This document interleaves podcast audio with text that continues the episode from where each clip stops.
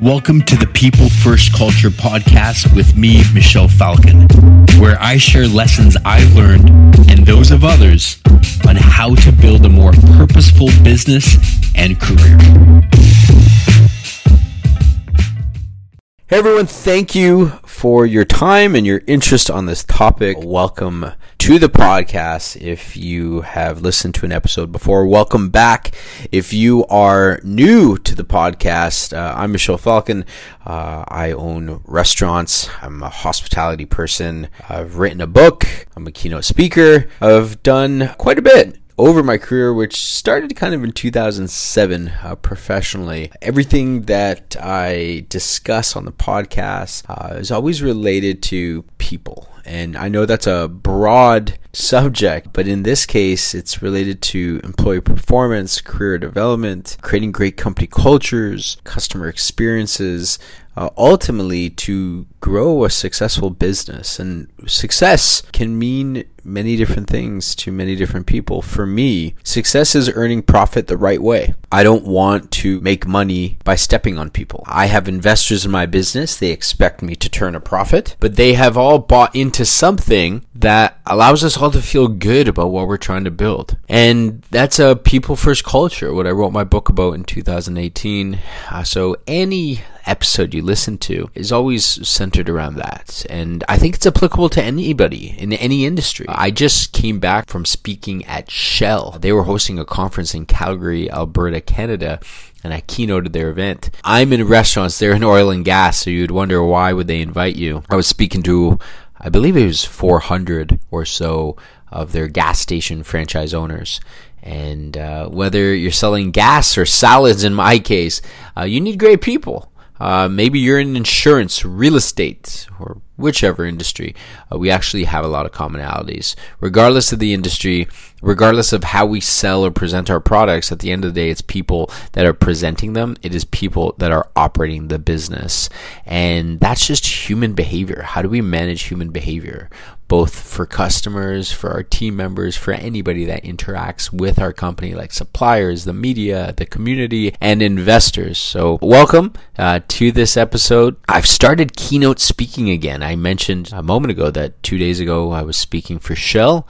Uh, so, if you are looking for a keynote speaker for your event, please reach out. Uh, I would love to have a conversation with you about it. I've been responsible for hiring people since 2009 is when I was given my first opportunity to hire people. And let me tell you, I was awful at it. I did not know what to do. I'm much better at it now. I do not bat at a thousand, uh, which is a, a, baseball reference. I make mistakes. Uh, ultimately, hiring people is a guess. You are truly making a guess. Now, you try to make the best guess possible, of course, uh, but there's some things that I've learned that are very they increase the likelihood that you make the best guess possible. And there's four qualities that I really look for, not just in high performing individuals who will serve the business and ultimately help us hit our goals. It's four qualities that I admire in a human being regardless of whether they're an employee or a friend uh, or a family member. The first is they're studious in nature. So these individuals take ownership over their own education. They look uh, for times, you know, after they're working, perhaps even on the weekend, during their walks, uh, to listen to podcasts and write notes or you know, allow these messages that they're listening to to be paradigm shifting, uh, constantly evaluating how they might be able to do things uh, better by listening to podcasts.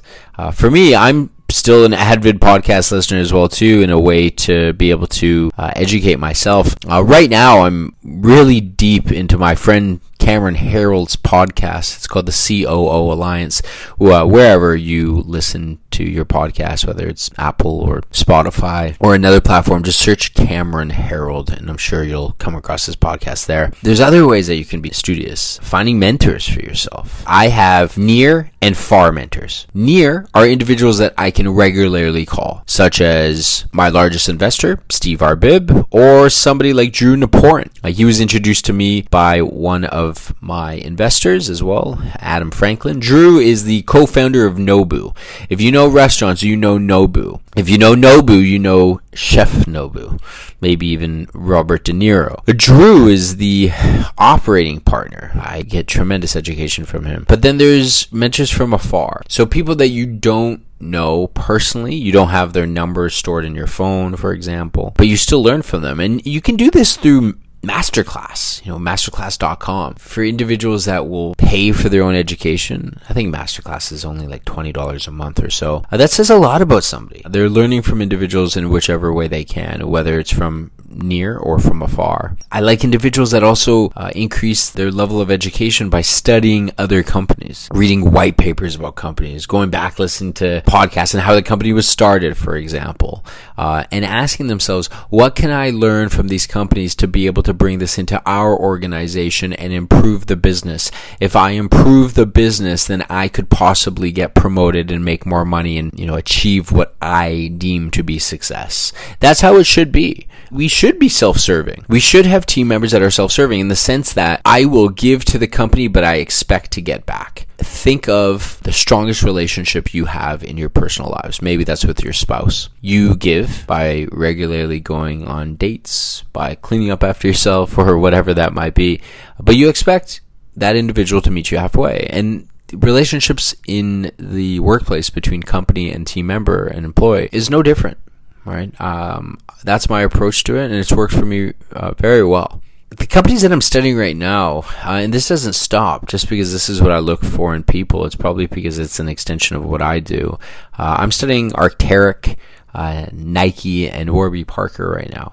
Uh, and that's as simple as just Googling and finding interviews where executives share some of the strategies that are working for them. Again, mentioning podcasts. There's, there's a tremendous amount of education. Uh, Udemy.com could be um, the equivalent to masterclass.com. I'm partial masterclass.com because uh, I just really like the quality of the videos and of course the people that they have there like you know Bob Iger, Howard Schultz, or and many other people are um, you know of high high caliber. The second quality that I look for in individuals that I like working with is they have a plan for themselves and they care about their namesake. So everything that they do, they want to do it exceptionally because they care about what people think of their performance. I remember when I was starting my career at 1 800 Got Junk, I really cared what people thought about me. And I know we're taught sometimes or we're told, I remember being told this when I was younger in high school, like, don't care about what people think about you. That's actually awful advice. Uh, you do have to care for the right people, not for everybody for the right people, and only you can determine who uh, are the right people. But individuals that have a plan for themselves, so they have this vision. They don't might not know how to get there, but they've got these big goals. They're wide-eyed people, and they think anything is possible. But they recognize that I need some help. I need some mentorship. I need somebody to help clear the trees along the path so that I can walk down it. Uh, and that is my responsibility as a leader within org- my organization is I have to cut those trees for them. I have to guide them. And I do that by sharing experiences. Uh, I share uh, what works and what might not work based on past experiences. But individuals that, you know, I love it when people come and say, I want to be your next general manager or I want to earn $100,000. Uh, wh- whatever that might mean, because it means that they're willing to do the work more often than not sometimes individuals say that they want something, they see the road ahead of them and say, actually, I don't want to go down that road. That's fine they're just not going to work with me. I do know the type of people that I want to work with, and it's not those individuals. I want to work with people who really do have these big goals for themselves. They see the company as being a stepping stone to be able to achieve those goals. Maybe it is earning $100,000 uh, within three months or six months. Maybe it is starting their own business one day, and they're going to use Brass Approving Kitchen as an opportunity to learn, get paid to learn do good work while working with the company, but then also one day leave. I'm fine with that. 1 800 Got Junk was my real world MBA, and I keep sharing that story because it really was. I remember this one time I interviewed the founder and CEO of 1 800 Got Junk a couple years ago on a, my podcast, And I told him, I said, thank you for you know building this company that allowed me to succeed. And he said i appreciate it and you say that a lot but remember that it's also your parents who raised you in a way that allowed you to succeed. And that was something that really that really impacted me because uh, I was able to draw solid, thick lines to my development and my parents. Now, whether it's your parents or somebody else that has impacted your life, uh, if you do have that drive, if you have a plan for yourself, it came from somewhere. And it's very advantageous to learn where did that come from? Who am I? And where did I get these great qualities from? Because once you start getting clear on your greatest qualities, double down on those efforts. The third thing that I look for, and is actually a non negotiable, uh, I won't care about the other two that I just mentioned until I can check this box in somebody. They're kind. This is a non negotiable for me. I'm tired of working with jerks. I refuse to work with them. I want somebody who is kind through and through. Now, that does not mean that everything is sunshine and rainbows right? They don't have to be a Ned Flanders like character, but they just have to be a genuinely kind person that doesn't step on people, don't cross people. They're kind to everybody they interact with. Again, kindness, as the expression goes, don't take my kindness for weakness. I'm not saying I just want kindness. It's somebody that can combine kindness and grit. Kindness and grit pair well together like a glass of red wine and steak. The grit or perseverance part of it means that they can stand up for themselves. They don't allow people to walk all over them. They draw a line in the sand if somebody does and says, don't cross that line. They get knocked down, they're going to spring right back up. I think kindness is perceived in a way that doesn't lend itself well to growing a career. Now, I have worked with people before that really lead with kindness, and it's phenomenal. I would never say not to. But you have to be careful because there's people that will try to take advantage of that. They will see that as weak and they will try to step on you. So finding a balance between kindness and drawing a line in the sand so that people know don't F with me is a very advantageous balance to have.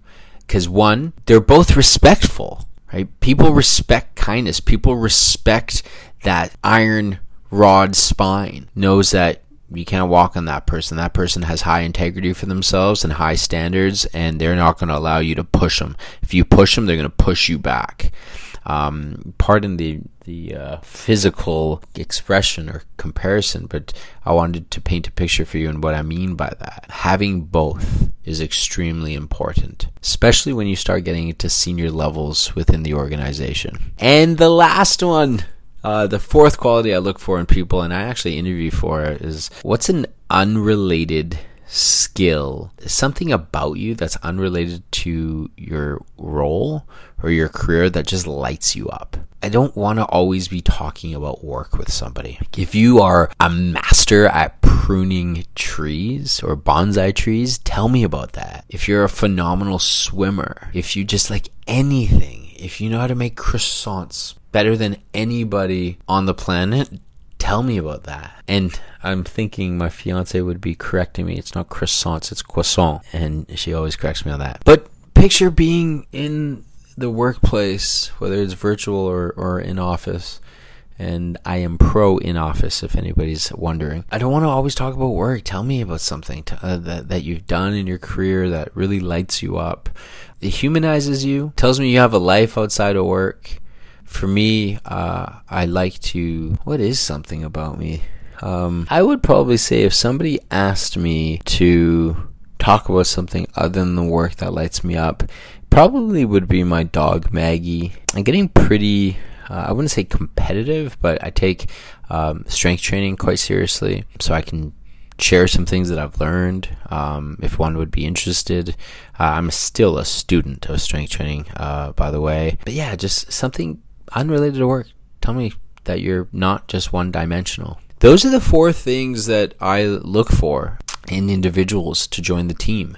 And I have found that if you can get these four things correct, and of course they have uh, a great background and experience in what you're hiring for, then the performance is going to be phenomenal. Your customers are going to be delivered an experience they've never seen before.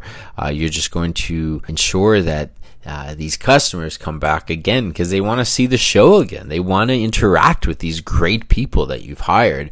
And, you know, that's a phenomenal customer experience. And that customer experience will lead to greater organic growth and that leads to great profitability. So, uh, you'll notice that on the podcast, I, I always, my messaging will always come back to the team members, uh, whether that's how you interview for them, how you visualize who you're looking for, like I've described today. So thank you so much for listening to this episode. Uh, I will be back every single week with a new podcast that you may enjoy. For now, if you are active on any social media platform, search my name uh, first and last name, you'll find me. Uh, I don't know if there's one other person on this planet with the same name as as me, and if you know who uh, somebody with the same name as me, please introduce me. Head over to my website. Perhaps you're on there right now listening to this podcast, michellefalcon.com. Join my email list so that you are alerted every single time I release a new podcast. Uh, I have some phenomenal people that I'm going to be interviewing, and this is all free education. So the studious part, if you are a studious individual looking for education. Well, you found it. So thank you so much for your time. I am Michelle Falcon everywhere online. I look forward to connecting with you.